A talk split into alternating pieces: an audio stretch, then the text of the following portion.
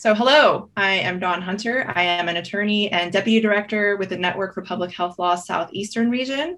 And I'm glad to be here today to talk with Vaughn Jacobs and Ruqaiijah Yearby. We were all part of the planning committee for the AHLA convener on racial disparities in healthcare that was held on April 12th. And we also want to recognize Dru Bhattacharya and Myra Selby, who aren't able to be here with us, but who are also part of the planning committee and served as moderators during the convener. I also want to note that um, the full recordings are available at americanhealthlaw.org forward slash racial disparities in healthcare. Um, and I will just start out briefly saying that I was really honored to co moderate a panel with Ruqaiijah Yearby on social and political determinants of health. And I also moderated a closing panel on civic engagement and a final question about how to turn commitment into action. Um, and now I will turn it over to Vaughn to say hello um, and we'll keep going. Uh, thanks, Dawn. Uh, my name is Vaughn Jacobs. I am recently joined Hall Render as a counsel in the Raleigh office. I'm also the principal and founder of Creating Equity, which is a consulting firm focused on DEI work and specifically work in creating health equity for um, people of color. And so I was on the planning committee. Um, I've been in HLA for a very long time, and this is a topic that's always been near and dear to my heart. So I was really honored to be asked to participate in the convener. And I moderated uh, the introductory panel where we really sort of level set and talked about what do we mean when we use the terms diversity, equity, and inclusion. What does health equity look like? What is the difference between uh, systemic racism, institutional structural racism, interpersonal racism, cultural racism, really sort of dug into what do these words mean and what are we even talking about. Um, so that was a great opportunity for me to just get clear about what it is I actually think I'm doing and think I'm talking about with other people on a regular basis and what they think that we're talking about in the work that we're doing. Um, it was really a good time. I really had um, learned a lot. I appreciated um, a lot of the comments that were shared by the, the panel participants and look forward to talking with you guys about that more today. Great. Hello, my name is Ruqaiijah Yearby, and I am a professor of law at the St. Louis University School of Law. I am also executive director and co founder of the Institute for Healing Justice and Equity at St. Louis University. And I uh, also uh, was so uh, thankful and honored to serve as a moderator and on the planning committee. I worked with Dru Bhattacharya on equity in COVID vaccine distribution.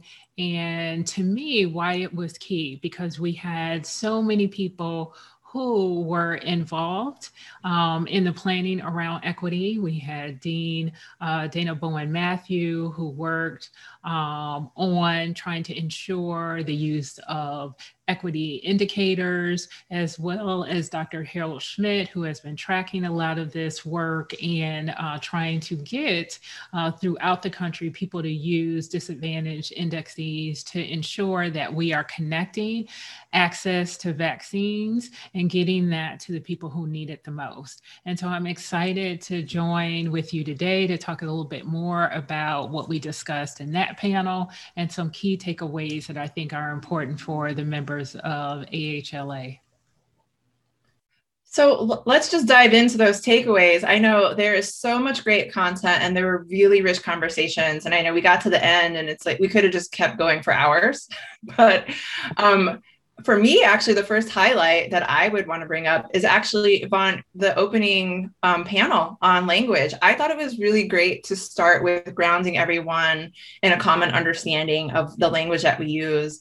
And really, I think people coming to this saying, you know, we you have organizations that work together all the time that may not define health equity the same way or may not define racial equity the same way and it's really important to be on the same page and have a common language and understanding um, so I thought that opening panel was really powerful and useful. Um, I don't know if you wanted to add more about uh, any takeaways from that panel.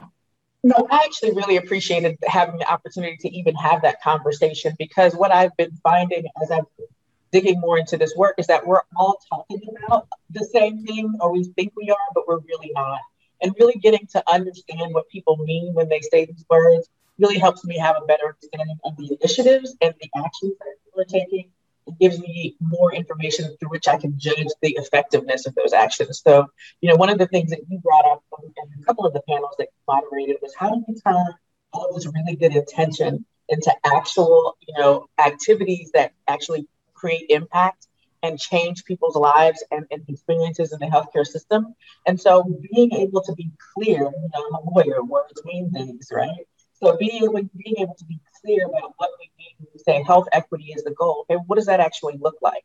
From your perspective as a provider, from your perspective as someone who's a policymaker, from the perspective of someone who's teaching people how to create laws and policies, what do these things mean to you? And getting all of that information and being able to really have an intelligent and meaningful conversation that goes past the intention and really gets into how do we create the right kind of impact. So I, I appreciate having that opportunity and being able to learn all of these different sectors of the industry, what people think they're talking about when they use words health equity or even social determinants of health. Even though that's technically a defined term, I think people bring different perspectives to it. So it was nice to hear that from them.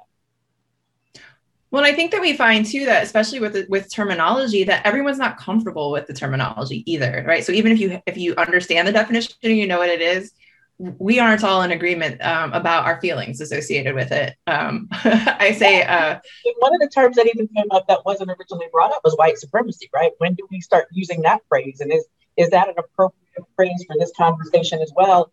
Is it a term that um, doesn't help us get to where we want to go. And that I think we had a really interesting conversation around some of that as well. It's just sort of where do these terms fit in and what do they mean and when we need to introduce them into conversations that we're having on the ground every day. Yeah, and I liked it because we had uh, such a diverse uh, group of participants. We had people from the CDC, we had people who were actually from the Minnesota um, Department of Health, the Cleveland Department of Health. And so having a discussion about what language they actually use versus what we use in academia or what non for profits use. We had people from Change Lab Solutions. And so really trying to figure out what is the best language uh, for the best venue even if we are um, carrying forward the same ideas, right? And so, as you said, is it health equity? Is it racism? What are we actually trying to get to? Um, and can we do that using some of the same language? So Rakai, I want to stick with you and say, what was a takeaway for you, or something that you, you know, really stood out from the proceedings from the day? Uh, to me, I think I want to highlight two points that came. Um, one that came from Francis Mills, who is the director, the intern director of the Cleveland Department of Health, of just really connecting what is happening on the ground with people in cities, in states, and counties. Uh, really trying to understand that if we are going to get to health equity, that what we do to address it must be explicitly connected to the problems that we had. And I think uh, Dean uh, Bowen Matthews said it quite clearly when she was talking about vaccination distribution, right? That there have been people who have been challenging the fact that we have been um, sometimes holding back or ensuring that people of color, low income people, essential workers, get access to the vaccine first. But that's because when you look at who has been most impacted, who has died the most, who has been hospitalized the most, it is because those are those groups. And so if we're going to say we're going to give vaccines to people of color, Blacks, Latinos, Asians, Native Americans, it's because we are saying they have a 50% increased hospitalization risk. They have a 15%. Uh, uh, or 20% increased risk of death or infection. So we need to be explicit about why we are doing these health equity measures. Does that mean that then we cannot provide things for other people? No. It just means that if you have a smaller distribution, you go to the people who are most impacted, which helps us all. And then as you get more and more doses, right, you go to the next group that is hit the most, right? That could be the elderly in nursing homes. So being very explicit about why we are doing these things because we are trying to address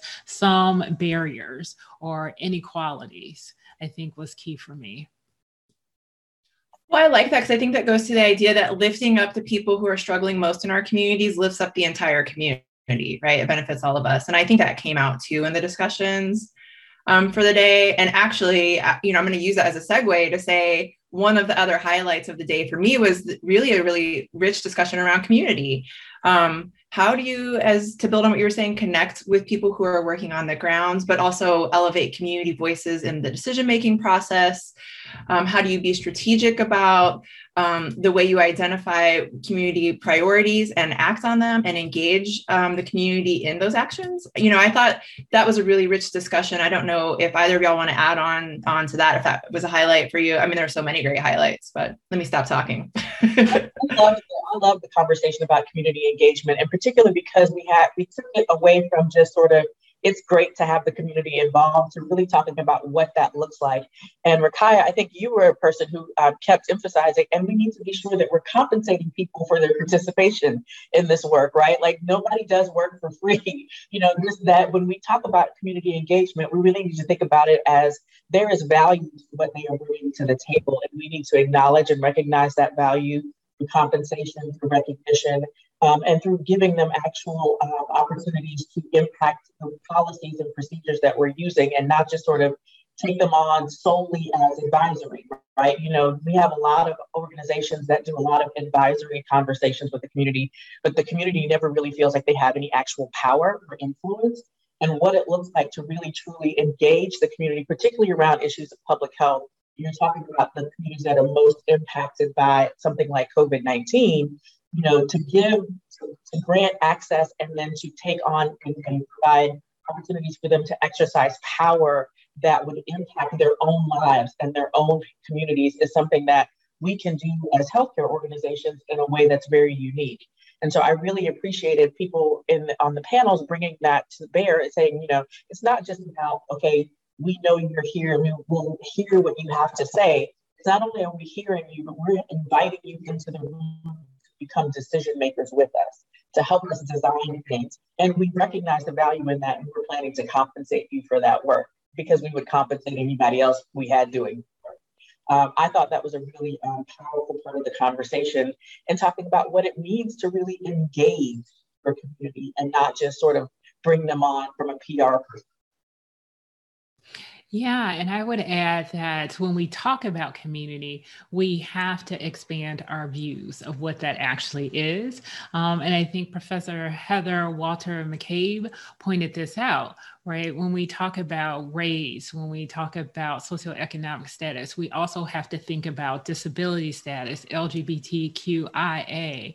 Um, and so, if we're talking about health equity, even in um, a discussion about race, we need to talk about how that impacts gender identity. So, a Black trans disabled woman, right? What does that mean? Not just say, oh, well, because somebody's Black, we're going to do this, right? That community has to include all the different identities that leave people vulnerable um, and giving voice to all of those communities and not treating them as monolithic, but getting enough membership and voices and understanding of what they need. So you can understand how somebody who lives in rural Missouri, who perhaps is Black, um, is different than a perspective of somebody who lives in Detroit, Michigan, right? Um, um, and so I think to me, that was so key that not only did we have a broad range in terms of where people were from, but also a broad range in terms of perspectives of not just focusing on one key identity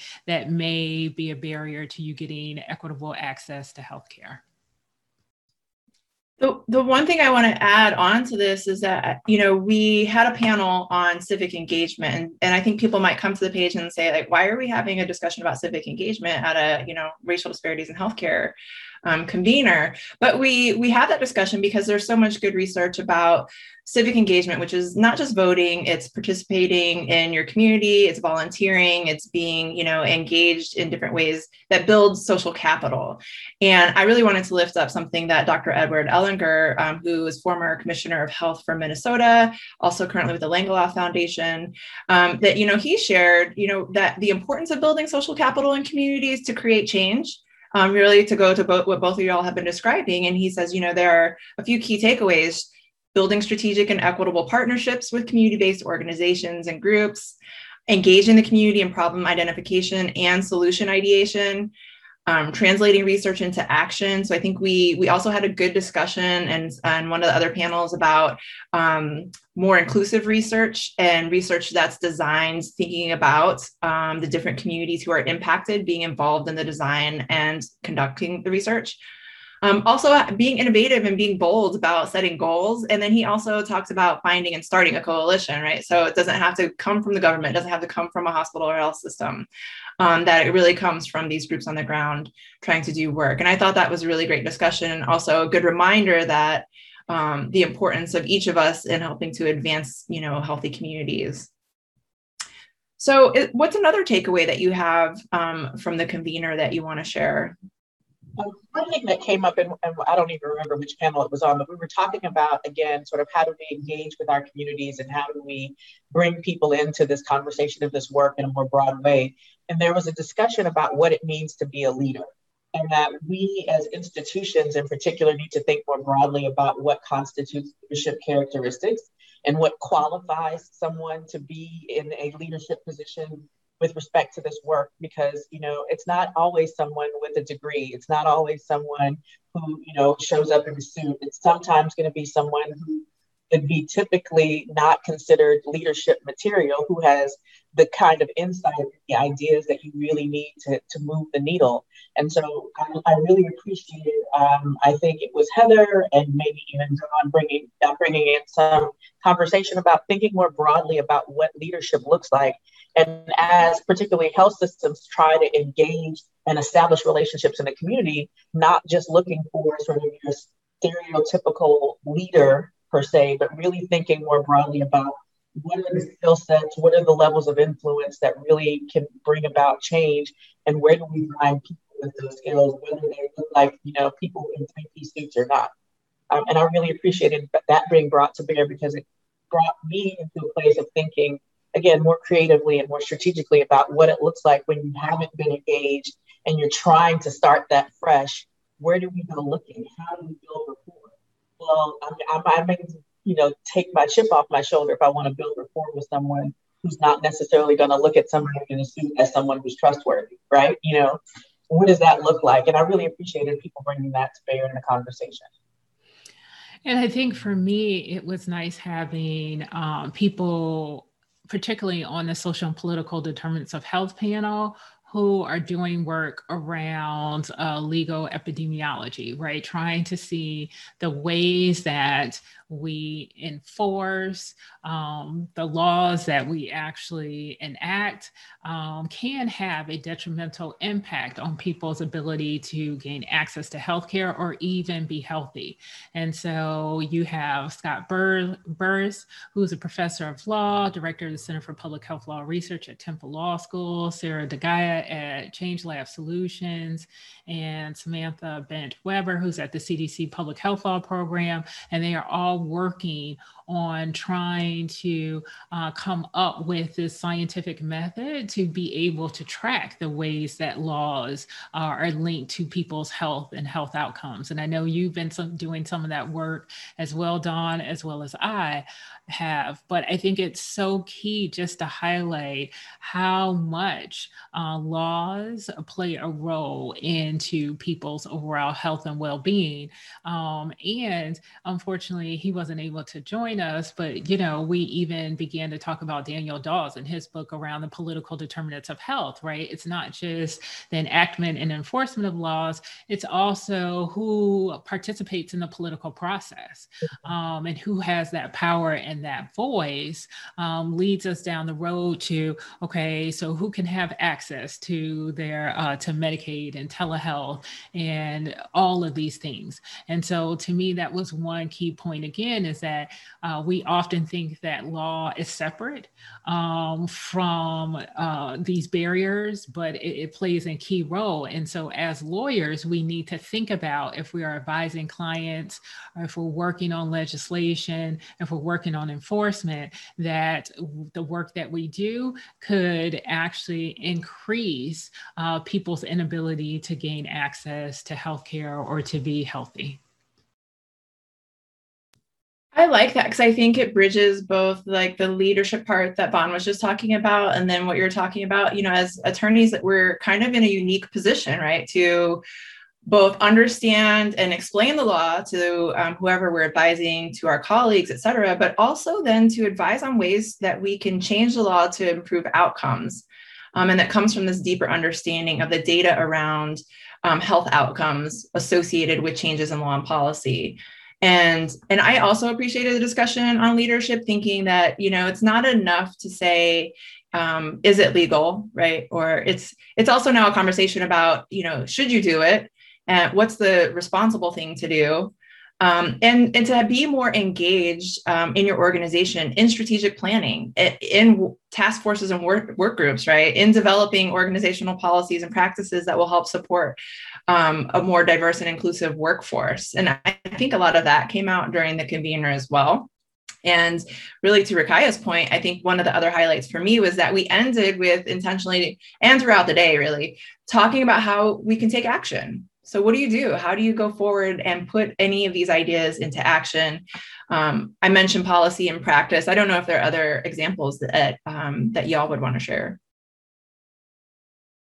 I mean, I think for me, it's being, it's taking on our role as counsel. So, so kind of like what you were talking about, you know, we're not just the people who are here to interpret law for people and sort of give them, uh, you know, very narrow lane discussion. It's really sort of leaning into our role as advisors and as counsel and people who have influence in all of these different rooms, people that policymakers and business people in particular look to for guidance and being able to flex that a little bit and say, okay, knowing what we know about what um, it takes to actually create health equity, let me, you know, really advise you. Let me really counsel you in a way that can help us really take action, as opposed to sort of, well, that's not my lane because that's not really a technical legal question, and that our role is a bit bigger than just answering technical legal questions if we choose to take that on.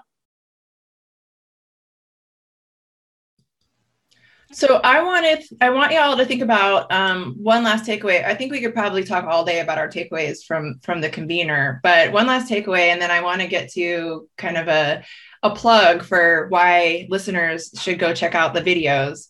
Um, for me, one of the take uh, last takeaway is really I did man, I'm a little biased because we were co-moderating it, but the social and political determinants of health panel. Um, I really appreciated one, just the different perspectives, um, a two, a deeper discussion and understanding of all the different factors that influence health outcomes and and our roles. Doesn't matter what you're what you're doing, whether you're a professor, um, whether you're working for the federal or state government, whether you're working for a hospital, um, that that it was something you know a discussion that applied to all of us. And i think also you know just pushing the idea in particular with hospitals and health systems to think about ways to incorporate the social and political determinants of health more in client interactions in programming and in community based investments um, what i thought was a really important part of the discussion. So i want to put that out there and find out if there are any other last takeaways that you would want to share and I'll jump in because it builds off of that, right? To look at hospitals, to also think about their institutional decisions and how they uh, perpetuate racism or inequality, to look at their workforce, right? We tend to only think about the interaction between patient, physician, or healthcare provider, and don't think about the ways that we set up and pay our employees, particularly those who clean the floors, give out the food, um, that that is and also creates uh, inequities. And so uh, Myra Selby uh, moderated that panel, and I really liked the discussion about we need to think about all of the ways that our institutional decisions can lead to inequities, particularly for our workforce and the workforce we tend to don't we don't think about beyond the nurses and the doctors. So that's a great point. Yeah. Vaughn. No, that was a really powerful conversation, um, in particular because COVID highlighted for us how much we need those people. And, and, and we haven't spent any time thinking about, well, what does it mean when I need someone so desperately, but haven't provided, um, you know, infrastructure that supports them in being able to show up when we're in a health crisis and being able to continue to serve. Um, and it, it would really open the door to a very different perspective from an institutional lens about what it means to really have an inclusive workforce. What does it mean to generate belonging in your workforce when you haven't even identified, much less addressed the needs of the people who show up and serve every day? Um, it was really a powerful discussion. So um, so I think if you're listening to this podcast right now, you can see if you if you don't have at least one reason to check out the convener, uh, then you've been missing out on this really great discussion here. Um, but I do want to end with kind of a high level. You know, what's one thing you would say to listeners to, to that would that would kind of um, prompt people to go check out the videos? There's um, you can watch the entire convening, um, and then you can watch each panel separately. Um, and so, Vaughn, maybe start with you. You know, what's one thing you would say that, hey, you y'all should check out this convener? It was besides it was amazing and just a really rich discussion and all the other great things we could say. Yeah, it was of that things. But I think if you're someone who is trying to find your way, if you are someone who is interested in this work but doesn't really know where to start, what to do, there is a lot of really good resources in these panels that can give you some direction and help you sort of get yourself started and, and moving in this work um, because there's so much of it and it can feel very overwhelming. But I feel like the information that was shared in the panels gives people a lot of really concrete, discrete things that they can start doing today that will help move the needle. And I really appreciated that part of the convener. I would just say that if you are looking uh, to take on intentional change, to try to support efforts, your clients' efforts, hospital efforts, to um, to move towards health equity, then this is key. You had so many leaders who were in the government or working with hospitals or academics um, who were talking about things that you could use, adopt, and make your own uh, to start working towards health equity. And um, I think it's key to start there as you're learning to go to the experts, but then to understand that it's going to be a long term process. And so just learning some tips as you move uh, through this for intentional change that will help you. Well, and I think I'm just going to reinforce what both of y'all had said. I think, you know, for me, it's we had such a diversity of perspectives and roles that it doesn't matter what your role is, you will find content here that is relevant to you. And I promise you will learn something new. I think you will, as a result of this, have a deeper understanding of what it means when we're talking about racial disparities in healthcare, but most importantly, what you can do about it. So you heard both Vaughn and Ruqaiijah just talk about that very eloquently, right? But just you know what are the action steps? And i would say my hope is that you watch them and then you share because i think we also have a responsibility to help share information um, that can help you know other people on our team um, to understand the issue better or to just elevate the conversation in our communities. And so, um, so I want to just remind folks that the the uh, recordings are available on AmericanHealthLaw.org forward slash racial disparities in healthcare. And um, this is going to be released during Health Law Week. So we hope that everyone's engaged in the different educational opportunities um, and other ways to connect um, during Health Law Week. And um, Vaughn and Ruqaiijah, thanks so much for a great conversation. And again, like it was great to work with you on putting together this convener and the entire team at H- AHLA. Dru and Myra, we wish you were here with us. Thank you guys. I really appreciate the opportunity. It was great talking to you all again. Same, same. Thank you for listening. If you enjoyed this episode, be sure to subscribe to AHLA Speaking of Health Law wherever you get your podcasts. To learn more about AHLA and the educational resources available to the health law community, visit AmericanHealthLaw.org.